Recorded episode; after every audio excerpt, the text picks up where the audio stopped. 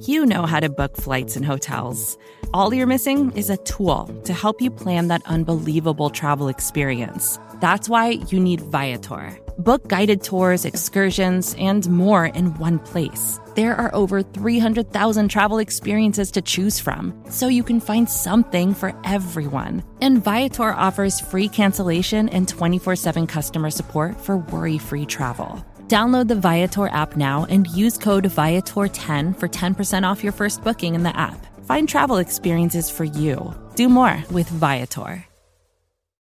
For decades, Milk has been fueling women marathon runners as the OG performance drink. And in the new docu-series Running Sucks, brought to you by Team Milk, Abby Ayres takes us on a journey of self-discovery as she meets several groups of empowered women runners to find out what drives them, what fuels them, and what pushes them to go the distance. And in the process, she learns that she too can be a distance runner. You can watch the series at runningsuckstheseries.com and register for the inaugural Every Woman's Marathon at everywomansmarathon.com.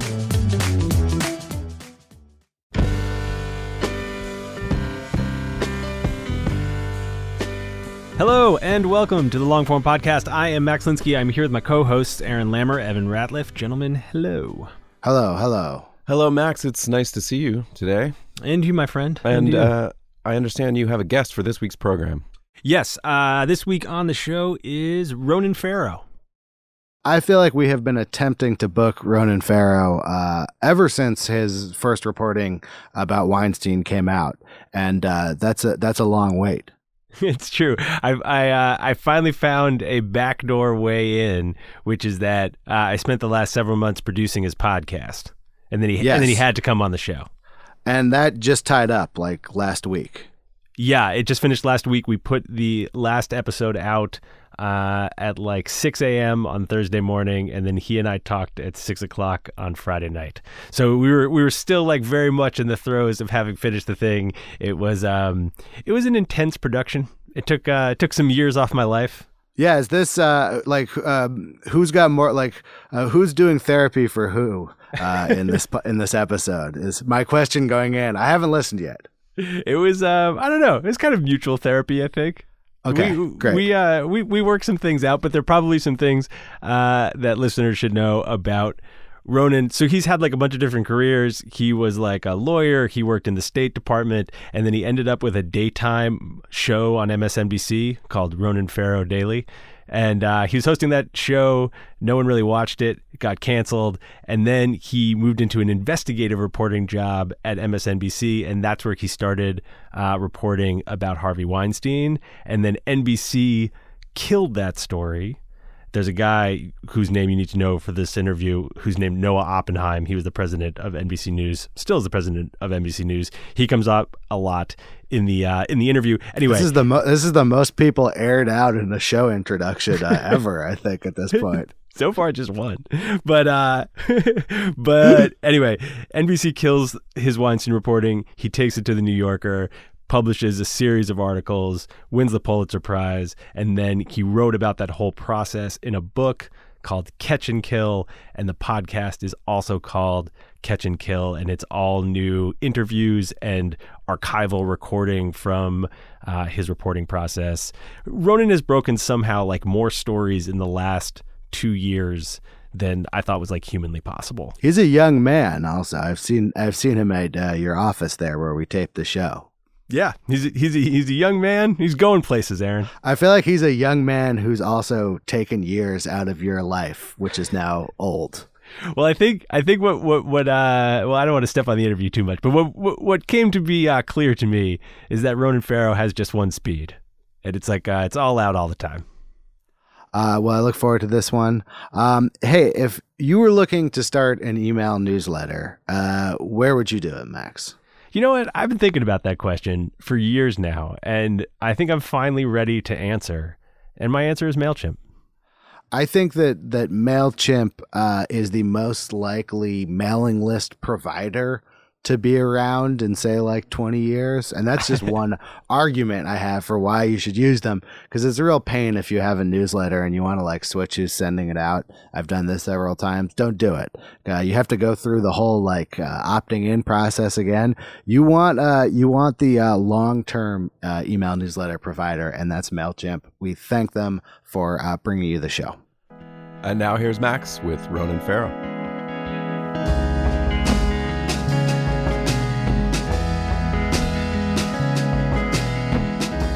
Hey, Ronan. Hey, Max. Well, welcome to the podcast. Very exciting to be working with you on another On podcast. a, on a podcast. How are you not sick and tired of working on a podcast with me? hey, hey, man, this is a different thing. You know, the tables have turned now. I know. The power is in your hands. I know. I know. All right. Well, let's talk about making a podcast. I feel like we should start with making a podcast. You've done many, many interviews about uh, your work, but I don't think you have done one yet with someone who just worked with you as closely as I did. So I'm hoping, I, I feel like we should just lean into that part of it. I have yet to do a, a lot of interviews with uh, a guy whose work life balance I have destroyed for several weeks. All right. Well, that's what I need to talk to you about. All right. So it is currently 6 p.m. on a Friday, which means that exactly 36 hours ago at 6 a.m., I hit publish on our last episode, which was not like done from the comfort of my own home, but was done from the office because you and I and a bunch of other incredible people at Pineapple Street had stayed up all night finishing the last episode. And I guess my question, man, the thing I would like to start with is is it always like this for you? I will say that one of my editors at The New Yorker, uh, David Rohde, wonderful journalist, uh, his daughter, who's something like seven years old, uh, has taken to screening my calls to him because she knows that when a Ronan call comes in, it just means that uh, David Rohde's work life balance will evaporate for several weeks. But here, here's my question, right? Like, I've basically been walking around like a zombie for days.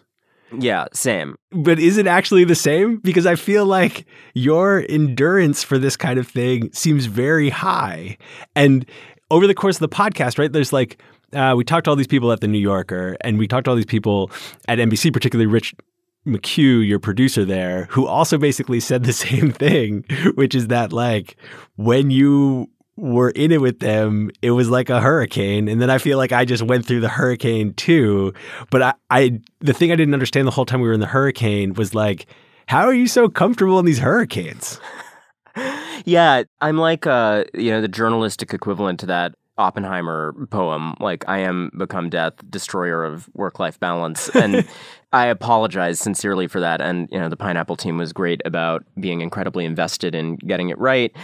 I will say that this was a nice respite from like the full high octane version of that because we were, you know, recapitulating um, in some significant part reporting that had already been out there through the New Yorker. So we did get some colorful uh, legal threat letters, um, but uh, it wasn't the sort of existential battle a lot of these things are. So, so you know, it was much more in our case about the craft of getting a podcast right, which you guys know better than anyone, and um, I- think that there's also a serious element to this question, which is I probably am someone who, particularly after these last several years of breaking these stories, you know, where I really had to fight like hell to get them out, you know, starting with the Weinstein story where my job was on the line and I was being followed around.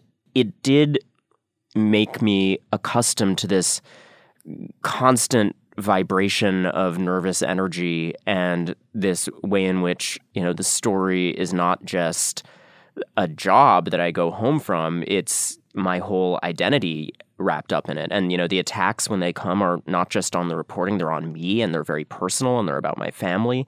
And I think you know it's probably something that like requires a few years of good therapy to unwind because I I'm it's been a long time since I've been comfortable being comfortable, you know, and just like not feeling like I have to completely, you know, destroy myself. Well, just and I be- go back and just- forth on this a little because I, I do think that creative people that I respect often have a little bit of this quality, regardless of what they're doing. And I see it in you guys. You know, when you do your podcast work, there is a similar kind of intensity. Um, but I'm I'm probably a particularly extreme example of that. Well, let's um let's just be clear about the goal of this interview, which is that I would like to condense those years of quality therapy into one like 50-minute conversation. That's why I came here, Max. I want I want a little therapy. We're going to get to the whole root of the thing. Well, here uh, this is a somewhat therapeutic question, I will admit that. But it is one that I was curious about while we were doing this thing, which was related to what you just said basically which is like you are only comfortable when uncomfortable like do you think it needs to feel like that for you to do this work like does it need to feel that intense because you have been in that place for so long I think it's probably more complicated than that. I mean, certainly there have been stories that I've done that didn't vibrate at that incredible level of intensity and were still huge stories that were really significant. I mean, the story I broke about Jeffrey Epstein's secret fundraising relationship with MIT was like a very quick turnaround, and it was all hands on deck at the New Yorker, but only very briefly. And it was a pretty straightforward process. You know, we had a bunch of documents, we checked them out, we did the due diligence and called all the people involved and made sure we got it right. But um,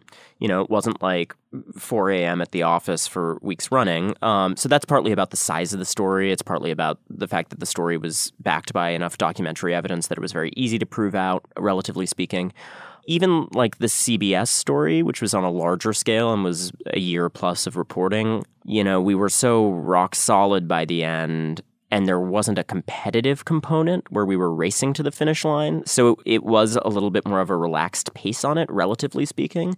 It was still, you know, combative because there were powerful interests descending to try to stop the thing. But coming off of the Weinstein story, that felt like a little bit of a ratcheting down of pace. So the answer is it does vary.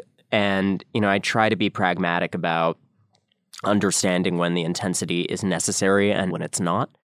Before we leave this uh, hurricane section of the conversation, there's one moment. I don't know if you remember this, but there was one moment that really came to kind of like exemplify the uh like Ronan Farrow all inness to me. And it was actually not about the podcast at all, but it was about your MSNBC show and particularly the theme song of your MSNBC show. So what one people one thing that people should know listening is like it was not like you were like uh, coming into the studio reading a script and heading out. Like you were intimately involved with every aspect of the production, including the music. And at one point, you told me, kind of like offhandedly, that you had written the theme song for your MSNBC show and played it. Yeah. And I was just like, that explains everything. I know, I know. And it really wasn't like like we never mentioned that on air. It wasn't a vanity thing. It was really like I was in there with this great producer that they had in house at MSNBC who was mostly like some combination of pulling library music or kind of doing a little like faux orchestral thing for election coverage specials. And I was like, I want a banger of a theme song for this midday cable show no one is going to watch. And we were, you know, experimenting with different guitar sounds. And again, like wonderful to have a collaborator who's willing to go there. And in the end, I just like, I wanted a certain kind of backing vocal and I wanted a certain kind of guitar jingle. And I just, you know, said, fuck it and got on guitar there. And I think, you know, we both he and I did guitar on that track and a little bit of vocals in the background. it's so perfect, man. It feels like this perfectly Ronan story. But, but it made me wonder when you told me, like, like, have you always been wired that way, not just on the music front, but like the maybe perfectionism is not quite the right word, but it's in the right genus, you know? Yeah, I think the perfectionism is the correct genus, correct as in accurate as a description of me, not correct as in it's the right life choice, but it has always been the frequency that I vibrate at. And, you know, I would require deeper therapy to honestly answer why that is. I think it flows from a lot of things. I think it's you know, a childhood that was filled with wonderful opportunities, and I mostly focus on that, but also certainly fraught with, you know, scandal and real heavy shit, death and destruction and crimes and losing people close to me. And um, I think wanting in the midst of that storm to, uh, do work that really mattered and stood on its own. You know, to have anything that I did actually be recognized on its own merits the bar was very high for me because so often, you know, early in my career, even when I was doing something totally unrelated, it was just impossible to get out of the shadow of all that. You know, I'd be in Pakistan announcing like a you know, water infrastructure project when I was in my State Department days. And, you know, even like there, the press would be at like Pakistani local newspapers would be like, but what about your family? you know? So I, I think probably there's a lot of things that play into it, but maybe it's just intrinsic to my biography. When you were doing that, when you were working at the State Department and when you were uh, a lawyer, what were you looking for in those jobs that you didn't get that you seem to have uh, found now? You know, I, I think on the noblest level, I would aspire to be motivated by. I wanted to make a difference, and you know, my mom was super Catholic and also then a hippie, so like not totally devout in all the traditional ways, but certainly I think retained this very fierce, almost like hair shirt orientation toward public service and the greater good as opposed to just personal happiness and and sometimes at the expense of personal happiness. So i'm not saying this is like always the the best mindset for self-care but i definitely you know it was inculcated in me from an early age you know you're here to make a difference for the better. Um, happiness will flow from that if it comes at all. So going into law school I knew that I didn't necessarily want to be a practicing black letter lawyer, and uh, I was very, very fortunate to go to Yale Law, where they are famous for uh, not really teaching black letter law. I mean, it's kind of a, an in joke about law schools. They, of course, turn out wonderful practicing black letter lawyers, but they're sort of more known for the human rights lawyers and the law professors and the Supreme Court justices. Um, none of which I am. I'm barely a competent lawyer at all. I just pay my bar dues. But I think it was a good place to go if you wanted to be a lawyer who was using the education as a springboard towards other public servicey things. So when when you actually were, were doing that, or at least getting into the State Department, like I understand that you went into it thinking, okay, maybe this is a place where I can make a difference, but you didn't stay. So I, I guess I'm wondering what journalism provided that that other career did not? Well, two things. I mean, one on that question about what the State Department provides and doesn't provide, and I think this is true of a lot of forms of foreign and civil service in the American government. It is not a culture of individualism, and I admire profoundly the kinds of diplomats that I profiled in War on Peace. You know, the people who over the course of decades are in a system with lockstep compensation and recognition. And you know they are signing up to be very important parts of a larger machine that keeps our government running and keeps us safe. And and that book is a celebration of of that kind of work. But I don't know that I was a good enough person to say okay now I'm going to take 20 years to be you know a smaller part of a, a, larger solution i mean we really we need that and i think it can be a wonderful life that's full of fulfillment and adventure and is also um, a difficult life depending on where you're posted but uh, you know i had already and this brings me to my second part of the answer been telling stories in various ways. You know, I started in print journalism in terms of op eds and short form commentary uh, very early in life. You know, my first Wall Street Journal pieces were in my mid teens. And I was in a lot of places where there wasn't a tremendous amount of access for the press, like the time I spent in Sudan. And I was talking to people with some pretty heavy and important stories. And I had already started kind of writing to frantically try to get those stories out. And, you know, that then led to TV talking about pieces that I had written and then led to the show. And there was therefore always that through line of journalism or storytelling in one form or another. It's interesting that, I mean, that all makes sense to me hearing you tell it. And from the outside, like before you and I started working together, it didn't feel that way. Like it felt much more kind of disjointed and to be honest, like a little confusing. Like I, th- mm-hmm. I think that mm-hmm. your career was slightly confusing to me before. I didn't really understand how you had made those transitions. But then the biggest one that I didn't understand was how you went from like midday cable news host to Pulitzer winning investigative reporter. Like my experience from it as someone who like pays relatively close attention to this stuff was just like that it happened so fast. Like, mm-hmm. I mean, and I, I know now that it didn't happen overnight for you, but it did feel that way to me. And you got into this in the podcast a little bit about this time at NBC, but one thing that I don't think we touched on there, and I don't even totally know the answer to this yet, is after that midday show got canceled, you know, you had this period on the investigative unit at NBC and you did a bunch of stories there. But if you can think back to that moment, or even the moment when you were hosting the Daily Show, like what were your ambitions at that point? Like, wh- where did you want to be? Well, I think it comes back to that cocktail of motivations that I talked about, where there's always a little voice saying, Hey, are you doing everything you can do to make the world a better place? And then there's also the other kind of voice that I think runs through a lot of us, which is just like, I'm super ambitious and wanted to do something significant, you know, that would be exciting. And that's like ego, right? Uh, So the combination of those things made it make a lot of sense in some ways to go from that kind of print reporting I was doing to anchoring. And, you know, I came to love and respect the institution of anchoring too. It really, I didn't become a good broadcaster until I put a shitload of hours into it. And people who do that well, I have a ton of respect for especially as right now it's it's a little bit of a dwindling institution, right? It's not those jobs don't hold the cachet they held even when I went into it. People are consuming news in different ways now. It's not as much centralized in, in the form of TV anchors. Uh, but it's a hard ass thing to do. Well, and, and like all great TV anchors, you uh, started by writing your own theme song. wow, you're just never going to let me live that down. Definitely um, not. You know what? It's a damn fine cable news jingle.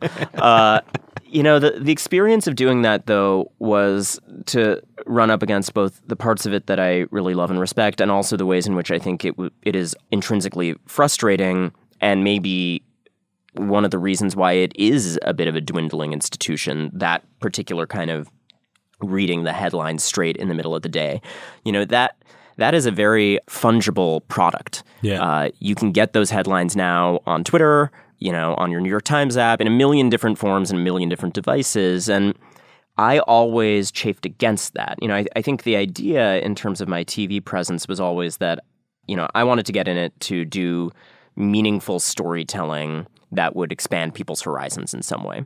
But you can't start there. So I was honored to have a midday cable anchoring job. But very quickly, I started, you'll be unsurprised to hear, I started really chafing against a pipeline that is like, if you're going live at 1 p.m. with an hour of breaking news coverage, you can't be too fussy about the scripts, right? Mm-hmm. Like you're coming in first thing in the morning. A bunch of producers are writing a bunch of different surface level news of the day segments. You've only got a few minutes for each one, and they they kind of have to be just okay because there's a lot of moving parts and those teams that do kind of low rentish cable shows are, are small and they're scrappy and you can't really push the production uh, pipeline that much beyond that you know? You, you, you can do so-so scripts and fill an hour and hopefully make it as good as possible because you're doing smart interviews and you're picking smart topics but there's limits. Mm-hmm. and i was always running right up against those limits you know? I was always like getting in early to try to like write the great American cable news segment every mm. day, you know, right. whatever that is. I don't even know what that is, but you know, and I loved actually the breaking news anchoring. I would do things like go out to Paris during the Charlie Hebdo attack and like be on the scene with no teleprompter and just doing all the interviews live. Like that had real sizzle and was fun and challenging, and we got great reviews for that.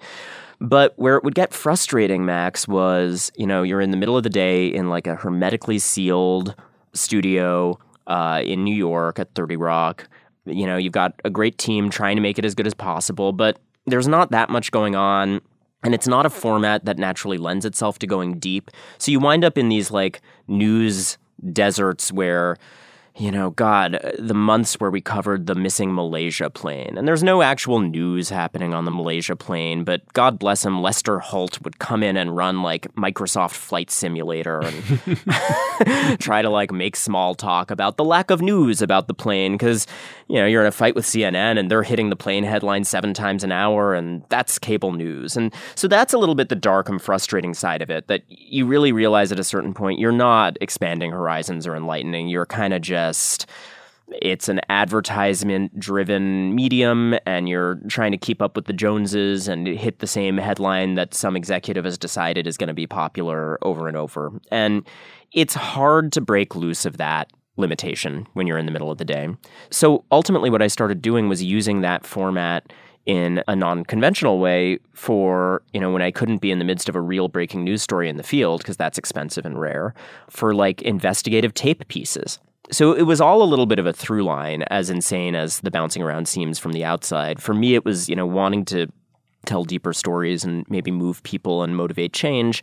And by the end of that MSNBC show, I was already doing you know 30 minute taped pieces on overprescription at VA hospitals and, you know, spending my weekends out in the field doing those taped investigations. And uh, nobody was watching, but it did get some recognition for that by the end. And I was proud of the team that did it. A lot of people worked hard on those.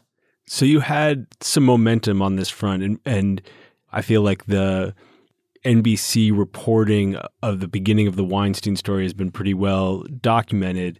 But there was something when we were doing the show. We we did this whole episode about NBC and your relationship with Rich McHugh, your producer there, and basically how you guys started to work that story.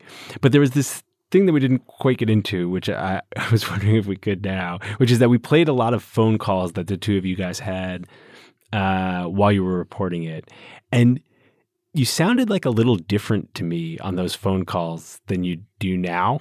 Interesting. And the way it sounded to me was that you knew what you had on your hands with this reporting, but that you didn't know where it was going to go or how it was going to go or how you were going to kind of get there. And you and I just spent all this time together, but that's like on the other side of all of this. And to me, you just, you, there was something about hearing you talk about it before any of this had happened. You just kind of felt a little different to me. Um, like there was some doubt, you know, not necessarily about the work you were doing, but about what was going to happen with it. And I guess I wonder whether that sounds right to you at all, and then whether you can put yourself in that place and help me understand how you were thinking at that moment. Oh, yeah. I mean, you have to remember, as much as I focus on the privilege and opportunity that came with my life story, it also engendered a whole lot of skepticism. And so I was very much used to facing a wall of skepticism anytime I tried to do something new, realizing it had to be incredibly good and impactful to break through that, and that there was no margin for error. I was always going to be under a microscope. And then on top of that, in this specific case, you know, I was uh, kind of down on his luck, already a has been, you know, post cable news failure kind of figure, you know, doing investigative reporting I was proud of with Rich McHugh and other producers, but only getting very niche notice for that. You know, when was the last time you heard about a television investigative reporter, right? I mean, it's not a splashy subset of that kind of work. And so I didn't have a lot of capital, for lack of a better word, going into that process. And I was suddenly finding myself up against this huge machine, you know, of the external pressures of all of these intermediaries calling and um, the legal threats eventually and then also the internal pressures of i'm this little guy kind of hanging on to my tv job for dear life and suddenly it's you know all the way up to the head of comcast the parent company all of these powerful figures making these decisions about a story that I had become existentially wrapped up in because I believed if it didn't break, people would keep getting hurt. And so thank God for David Remnick and The New Yorker because they didn't have any reason to take a chance on me. They were just principled enough to take a look at the evidence and realize what it was and the fact that it needed to break. Do you think they were skeptical of you too? Oh, hell yeah. I mean, I think David Remnick actually talks about that, you know, saying that basically I walked in the door and I was some TV guy. And eh, there again, there's a whole other set of biases uh, where print people are not the most embracing of sort of splashy, uh, I think, by stereotype or reputation, less substantive TV talking heads. And I hadn't done this kind of long form investigative reporting. I think the closest I had come was a cover story for W Magazine on Miley Cyrus. Uh, that doesn't count. Uh, sadly, it doesn't count. Although, you know what? I loved embedding with Miley, and that was a lovely process. And that piece did get good notice. I think we really got to the core of Miley Cyrus. But yes, not quite the same sort of thing, and didn't really have a lot of calling cards. And You know, there was a name that engendered skepticism and, and a biography that and career so far that gave one very little reason to uh, take a leap on something so risky with me. Yeah, I mean the the name that engenders skepticism is part of it that that I was interested in, which is like, you know, you know that people have this whole story in their head about you before you walk in the room. Like my sense of you is that you you know that and are aware of that. And it doesn't seem to bother you very much. Uh, and I'm I'm interested in that. I walk in a room, nobody knows who the fuck I am. It doesn't matter. Y- you walk around a room, people have whole stories in their head, some of which are true, some of which are not, uh, about you and your life. And I wonder how you navigate that. I guess. Well, I'm happy to hear you say that I pull off the illusion of uh, seeming unfazed by that. I mean, the reality is, it really sucks, and uh, I deal with a strange combination of intense incoming energy on social media, for instance, where I'm fortunate enough to have a lot of lovely, earnest people constantly uh, saying, you know, wonderful things about me and the work I do. Um, but also, you know, there's the usual drumbeat of like, get cancer and die in a fire. Um, and way worse than that, you know, very personal below the belt stuff, just all day, every day. And I try to filter it all out, is the answer. That doesn't make it easy, though. I mean, actually, that was one of the insights in that long lost Miley Cyrus cover story that she was at a peak of fame when I spent time with her. It was right after Bangerz had come out, and she had just had that like VMA controversy not that long before, and she was everywhere and kind of transitioning from a childhood of stardom to a new form of adult stardom. And I think was really grappling with the weight of that at the time. And, you know, she, in a much more extreme way than I ever have, has to deal with that quality of life that you talked about, where everyone has some narrative in their head, whether it's right or, or not. And she was just coming to the realization at the time, like, oh, I, I can never look at my social media mentions. I cannot have a Google alert for myself. Like, I have to find a way to shield myself from that, otherwise, it'll destroy me. And I think that is a, a lesson that is very true and has been borne out for me over and over again. Look, ultimately, the conclusion I come to is none of that matters. What matters is the work. And like, if I am lucky enough to report stories that are accurate and significant and maybe inspire or move people in some meaningful way, um, that's great. And I just have to like have blinders on and filter out all the rest of it. I have a theory about um, the Weinstein reporting in particular. And the theory is that that story, part of the reason that you were the one that broke this story that so many people had tried to break over the years, is that the people who would need to talk for that story were people that you knew how to talk to in a way that maybe was unique for a journalist. And the way that I arrived at that theory is we did this interview with Rosanna Arquette for the Catch and Kill podcast. And she was amazing. Like, as you know, because I kept saying it over and over again, like it was one of my favorite interviews of the whole show. She was incredible. But also, you were like so comfortable with her and just relaxed and in it. And it made me think about the conversation after conversation after conversation after conversation that you had had with her and so many other really famous women in order to get them comfortable going on the record on this thing that they hadn't been comfortable uh, going on for so long. So the theory is that part of why this happened is that uh, you found a story where those things that had been hard and challenges for you previously was actually like a huge advantage. It's interesting. I mean, I, I think mostly these qualities we're talking about cut both ways because of the way in which they can engender skepticism, the way in which they can be othering. Very often it's it's not an asset. But I, I think you're right that in certain kinds of reporting, it can absolutely be an advantage. In the book, I talk about how, you know, in our very first conversations, Rose McGowan was someone who was aware not just of my life story and connections to her industry, but more specifically, and, and this is the thing that I think did come into play and, and help me in getting those sources to talk the fact that I had gone from avoiding talking about my sister's allegation of sexual abuse to writing about it in a pretty fulsome way right in that same period.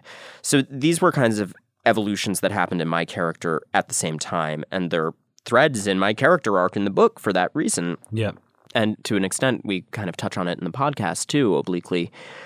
I was coming to an awakening about the issue of sexual violence at a time when the culture was also sort of circling that point of interest and reassessing its feelings about it.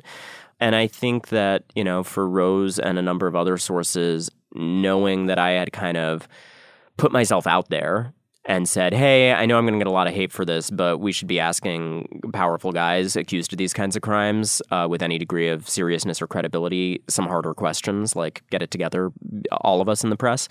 I think that did resonate. That, and it's a combination of what you were asking about, the general profile that I had, and that more specific application of it. You know, they saw that I was a, a guy in a position of relative privilege who had gone out on a limb and said something incisive about this at a time when not everyone was talking about it in that way.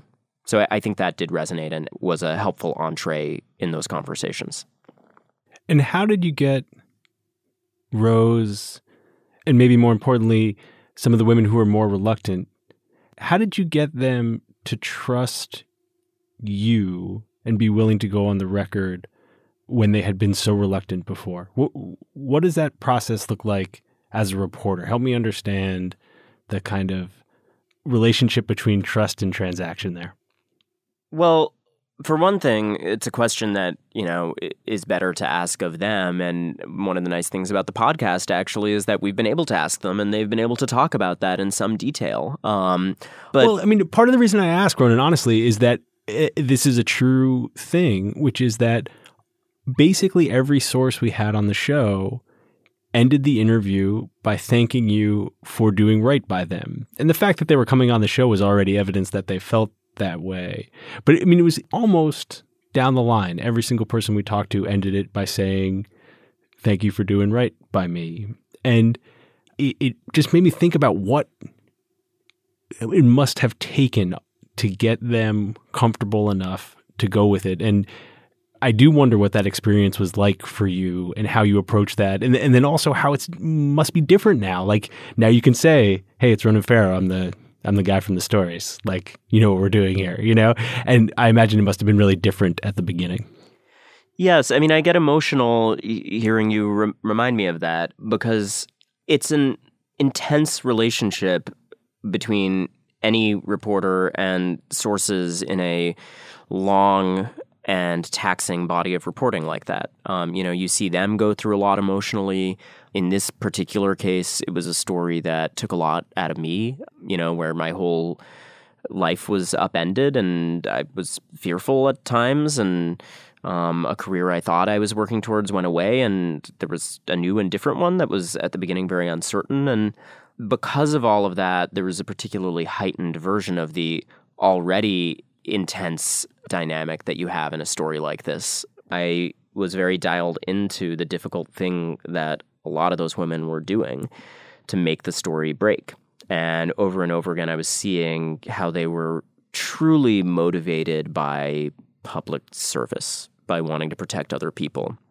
You know, the Weinstein trial has been playing out, and a lot of the speeches given in court by his attorneys have been about how these women were, you know, in it to advance their careers and bandwagon onto a movement and get agents again. You know, this is something they said about Annabella Sciorra, for instance. And uh, all I can tell you is I approached these sources really skeptically, knowing that if anyone was not being accurate, it was going to be on me if I carried water for that. So we really grilled them and were skeptical of them. But I can tell you one thing that was never in doubt was their motivations. These were not people who were like dying to tell these stories. They were people who were immensely conflicted and only told these stories when I really made the case hey, you can help a lot of other people. And thank God these were really good human beings who cared about that. So, you know, the, the answer to the question is I tried to have as much empathy and understanding as possible in those conversations.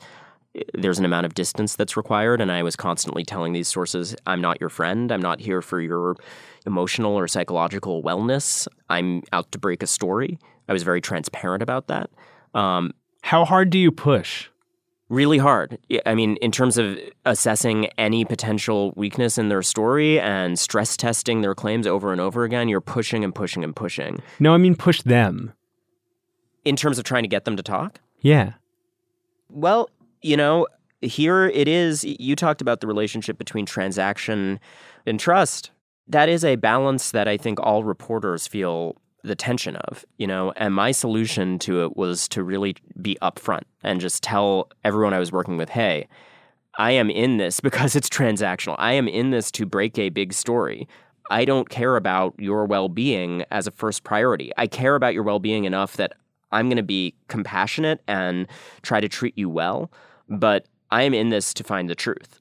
And I think that that kind of honesty does create a little bit of a place of trust, you know, that you're putting all your cards on the table. You know, this is what I'm in it for. I'm trying to assess whether this is true. I'm searching for documentary evidence. And then having said all of that, you respect them by giving them a lot of autonomy. You know, Emily Nestor on the podcast talks about the many months we spent talking to each other and her ups and downs and deciding she wanted to tell the story in this specific way. You know, she went on the record first at NBC and then with the New Yorker. And, you know, she is someone who talks a lot about the fact that one thing that made her ultimately go on the record was it being clear that if she decided not to, I would respect that. And that was not always an easy choice. You know, even in the later days of that story while we were at the New Yorker, there were cases where we, for instance, had women's names from documents and could have totally legitimately, from a journalistic standpoint, named them without their involvement or permission. And in those cases where a woman would convey to me, look, I don't want to be named, uh, this is going to upend my life. In this particular beat, this particular genre of reporting on sexual violence, I just made the decision, and my editors at the New Yorker as well, that we were going to respect that wish because it was such a personal thing that, to talk about. And not every outlet landed in that place. And I have a lot of respect for some of the reporters who did name women from documents and so forth. But I think that was very upsetting to the sources involved. So, you know, the answer to your question is you try to be honest about your motivations as a reporter. You try to be incredibly respectful of someone's wishes. You know, I was not someone who ever when there were, you know, competitive situations on this or any other story would say, you know, you have to not talk to this other person. I would say, hey, here's where it would help me if you feel most comfortable with me, if you would stick with me until this thing breaks. But I would always throw in a, you know, hey, the most important thing is the story getting out. So work with whoever you feel most comfortable with. I would always, you know, make sure to be gracious about other reporters. You you try to not bully or strong arm people, up to and including letting them have the final say in whether they're going forward or not. Do you think that at any point in the Weinstein process you pushed too hard? No, I mean, I, I think the way that that reporting turned out is a testament to the fact that we struck the right balance. You know, it's not so much um, pushing too hard or with too much pressure. You know, I don't think I ever crossed that line.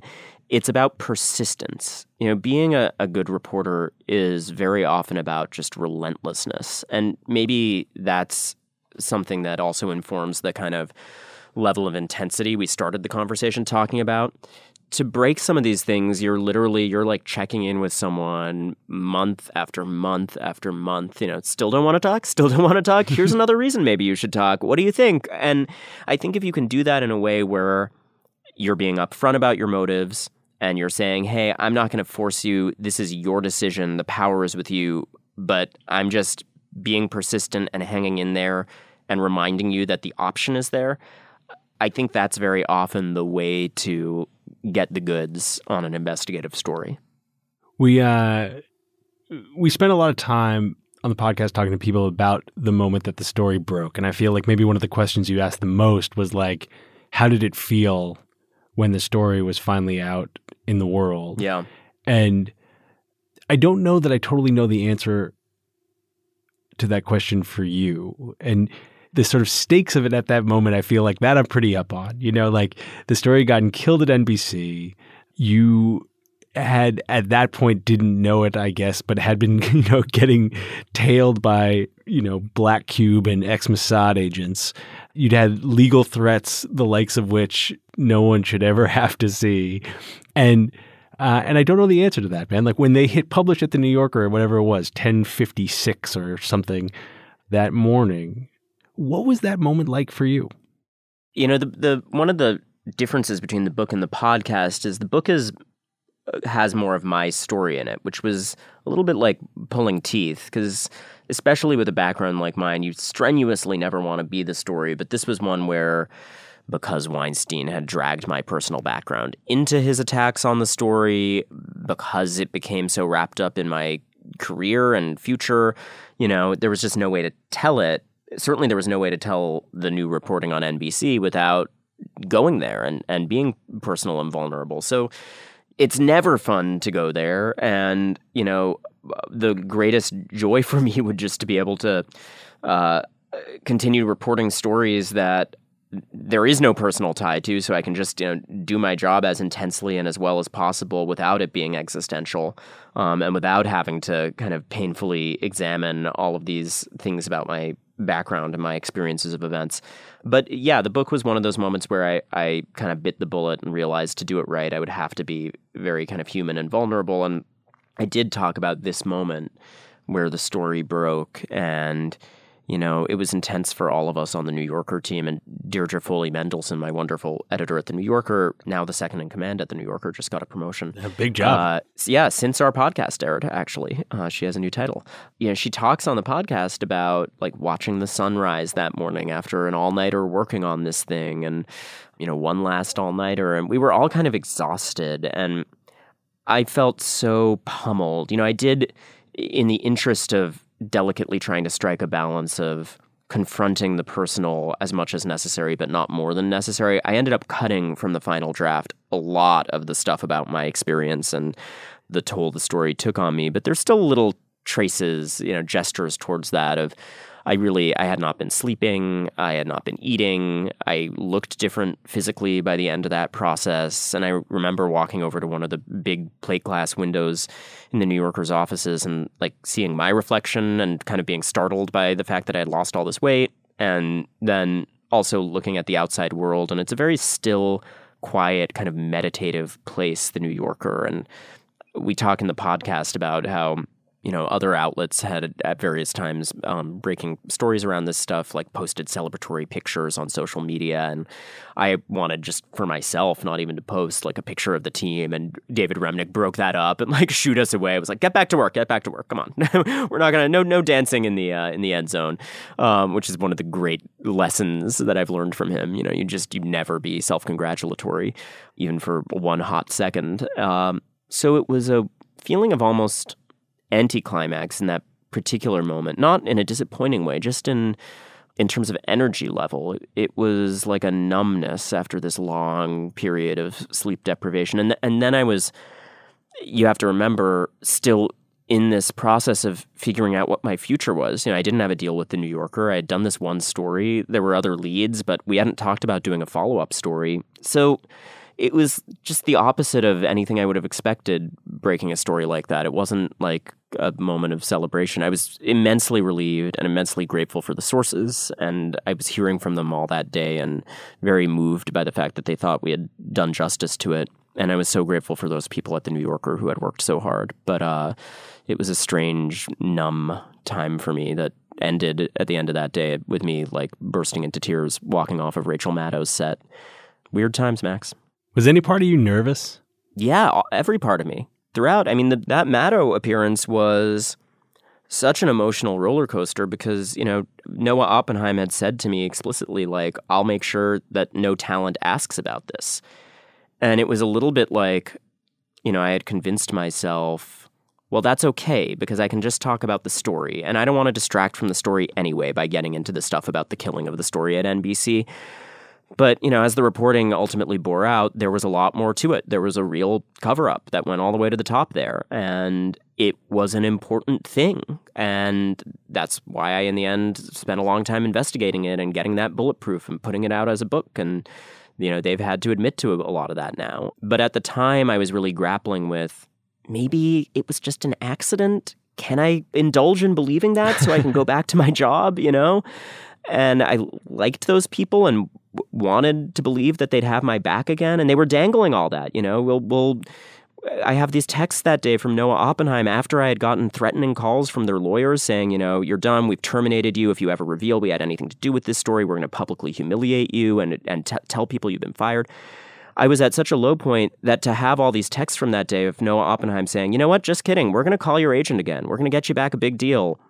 It was very seductive. And then so I was nervous going into the Rachel Maddow thing because I know she's principled. And she did a whole wind up about the need for all of us in the media to be held more accountable and how people got hurt for a long time because the media didn't report on these stories. And, uh, you know, I just felt so conflicted.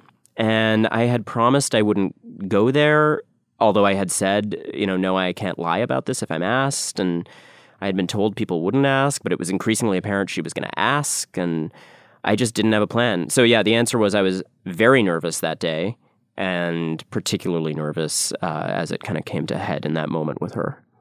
At that point, when that story published, did you know where you wanted to go next, what you wanted to do? No, I had no idea. It was very uncertain. You know, breaking a big story is one thing, but it was only after I continued to break a bunch of big stories over the ensuing two years with the New Yorker that I kind of got more established eh, as an investigative reporter. At that point, it was like, okay, well, maybe I did this one big story, and what's next? What am I gonna, you know, can I ha- get back my future at NBC? And they they were trying to do that for a while. So I, I didn't know is the answer, and you know, there was no really like what to do the next day because I was just on this roller coaster that kept dropping. You know, I got off of that set, I burst into tears. Then I was on the phone with both Rachel and I were on the phone with, you know, our respective bosses and I quote a lot of the transcripts of that the crazy conversations that happened that night where, you know, Noah Oppenheim was like, we got to release a statement saying we never had the story, we never had anyone on the record. And I'm like, Noah, that's a lie. I, I can't. And so that went until like 3 a.m., I think with him and with Mark Kornblau, um, who's presided over a lot of the public lying over this. He's an interesting guy. But we were up until the small hours. And then, you know, at the crack of dawn, I was on with Matt Lauer on the Today Show. And the weirdness was continuing because he was there saying, you know, you reported on this for both the New Yorker and NBC for a long time, like it had been some kind of collaboration or something. Uh, just like wild. And he was very uncomfortable with the topic in a way that felt strange. It was weird and it left me feeling more uncertain than ever about my future at that point. And was that a real fear of yours that you were like going to be um, like a one hit wonder? Oh, yeah, for sure. I mean, it's one reason why I didn't go straight into writing the book. I I mean, it was partly motivated just by pure journalism that I had leads coming in and one story was leading to another. But I, you know, I did a dozen stories for the New Yorker over the course of almost two years. Um, and the book was gradually coming together in terms of the reporting, but I didn't really hunker down to write it until much later than, say, like, you know, the wonderful women at the Times got down to their book after that reporting, partly because, you know, I didn't have a job at a newspaper to go back to. I was like proving my mettle in a new job. Right. And then you keep stacking these stories. Like there were some follow ups. There was the Black Cube story, which just seemed totally nuts. And then all of a sudden, and I don't know the exact timeline here, it started to feel like stories were coming from totally different corners. You know, there was like yeah. the story about the New York AG and CBS, and uh, and then all of a sudden it was like, I mean, I I started having these conversations with people like, literally just like uh, going to have a drink with a writer, and people would be like, "How the fuck is he doing this?" I'm so grateful for that run of stories, and it, it really was, you know, one set of clues leading to another, and reporting being its own kind of calling card. So, you know, I did all this follow up reporting on Weinstein's kind of infrastructure of non disclosure agreements, and lo and behold, Karen McDougal's attorney calls and says, Hey, you want to look at her NDA? you know? Um, and that led to the first of several stories about, you know, Trump hush payments during the election. You know, Weinstein having this alliance with AMI and Dylan Howard led to a lot of reporting on a lot of the kind of coercion and burying of stories the Inquirer was doing for prominent people. You know, having worked on these sensitive stories about sexual violence led to these other stories about Attorney General Schneiderman and the CBS reporting, which was something that actually started with the first call from a source the day after the first Weinstein story broke and just didn't come out for a year after that because I was reporting on it the whole time. I mean, that was a big, sprawling body of reporting that ultimately made it into two large New Yorker pieces and triggered a lot of changes at that company. And you know, I found myself in an incredibly fortunate position where people were coming to me with leads and still are, thank God, you know, knock on this wood table I have here in front of me. Your Um, inbox must be a totally insane place. Oh, it's totally insane. And uh, thank God for that. You know, people are still writing in. And I, I'm actually, I have to apologize to anyone who's written in. I don't have people to look through that. I have, I have one research assistant right now who's a little overwhelmed by it and doing a great job gradually sifting through. So there's a bit of a lag time now in terms of my seeing things. But there must be there there have to be right now like dozens of incredible scoops just sitting in your inbox, right? Like people must just be coming to you with their craziest stuff. I'm really conscious of that too. You know, one of the tensions of a wonderful opportunity like this podcast with a you know a hardworking team like yours is I'm at the Pineapple office until late at night, you know, tracking and writing and picking music and stuff, and and that's important, right, to get that product right. But then it is time where I'm not sifting through the inbox and doing the reporting calls. So Totally. There was a part of me when you were like spending hour after hour like sitting at that table working on the show Yeah. where I was like, "Don't you have more important shit to do?"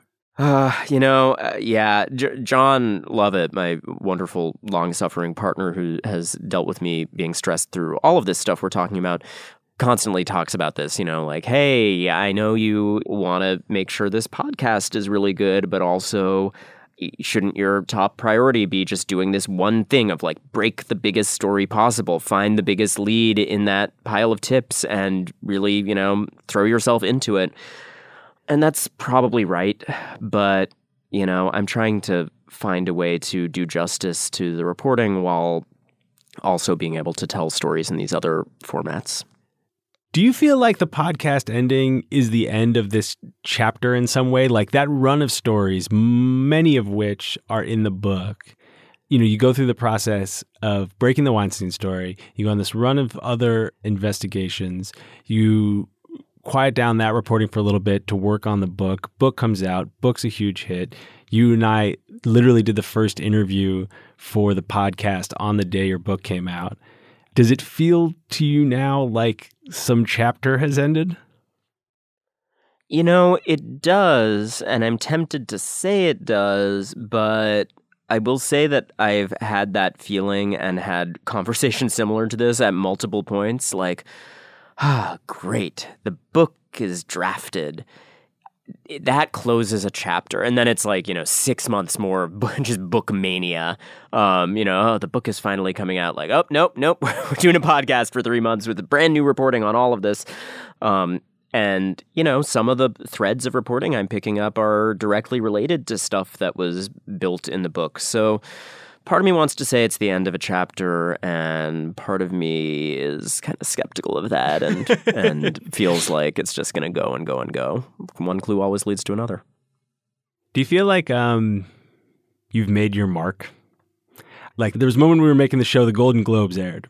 And in the opening monologue of the Golden Globes, Ricky Gervais made this joke about how everyone in the audience was hoping that they weren't going to get a call from you.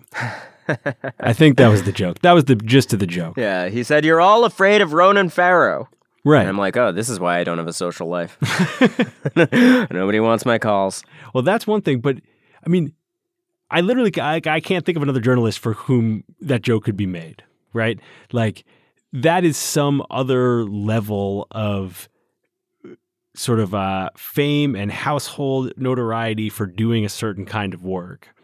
And thinking about you on those phone calls with Rich in 2017, 2018, working on that story for the first time, that feels so far from those moments. And that was part of what I was talking about with those phone calls. But I also felt like in that moment that cuts both ways. Like you have reached this place now where the host of the Golden Globes can make a joke to a bunch of Hollywood luminaries about how they're all terrified of you. And that's an incredible place to be. And there must be so much coming to you because of that. But then at the same time, it made me think, like, man, that's a tough act to follow. Like, uh, how do you follow up on this? Like, how do you deliver when your name is being associated with work at that level? Like, how do you keep doing it? Yeah, you anticipated exactly the correct answer. I mean, on the one hand, it's incredibly gratifying and it feels great as someone who's worked really hard on this kind of reporting, often from a standpoint of being, you know, a total unproven quantity and someone who people were really skeptical of.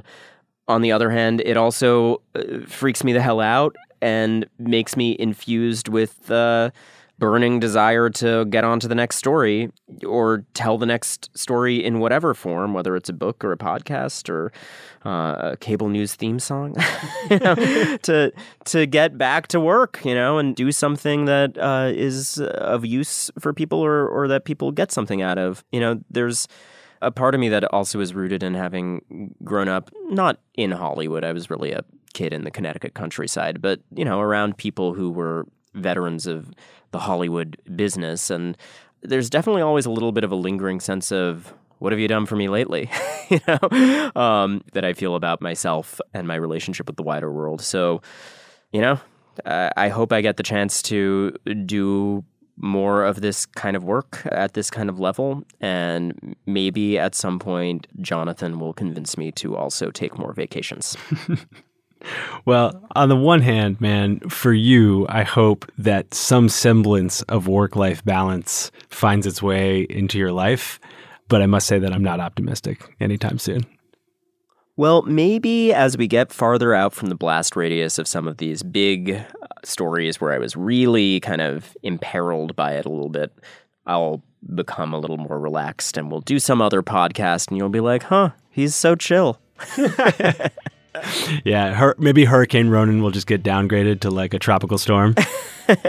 right, tropical storm Ronan. You know, that's a really nice vision of the future. Fucking no way that's gonna happen.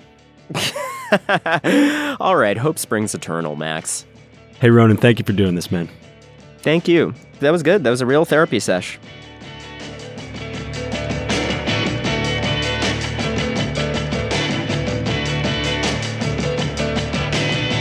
Thanks for listening to Longform. I'm Max Linsky. My co hosts are Aaron Lammer and Evan Ratliff. Our editor is Janelle Pfeiffer, and our intern is Marina Clementi. Thanks to them. Thanks to our sponsors, MailChimp and Pit Writers. And thanks very much to Ronan Farrow for coming on the show, for doing the other show, for doing all that reporting. The podcast we worked on is called Catch and Kill. All nine episodes are out right now. And if while you're listening to that interview, there were some like blanks that you felt like needed to be filled in, some beat in the story, go listen to the podcast and it'll fill in all the blanks for you. But I realize now, uh, quickly, that there is some chance that you could come away with the impression that I worked on it alone. That is not the case. I work at a uh, podcast company called Pineapple Street, and the producers there are the ones who made this show. And even though they didn't work on this podcast, I feel some urge to say who they are. It was Eric Mennel, Sharina Ung, Sophie Bridges, Joel Lovell, Jenna Weiss Berman, Emily Becker, Maddie Sprung Keyser, Barry Finkel, and Janelle Pfeiffer, who actually does work on this show too, but she worked on Catch and Kill, and um, it was hard and it was long. And mostly the way that I felt was lucky. I felt very, very lucky to get to watch that group of people up close make this thing. And uh, everyone should be so lucky as to get to work with a group of people like the ones that I do. Okay, that's it. We'll see you next week.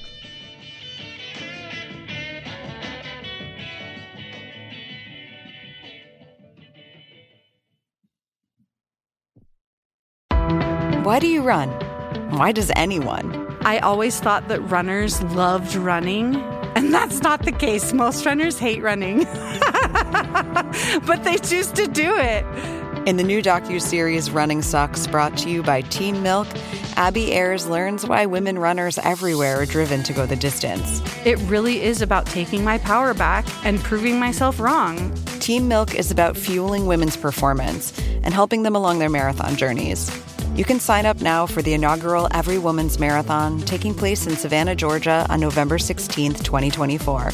Learn more and register at everywomansmarathon.com.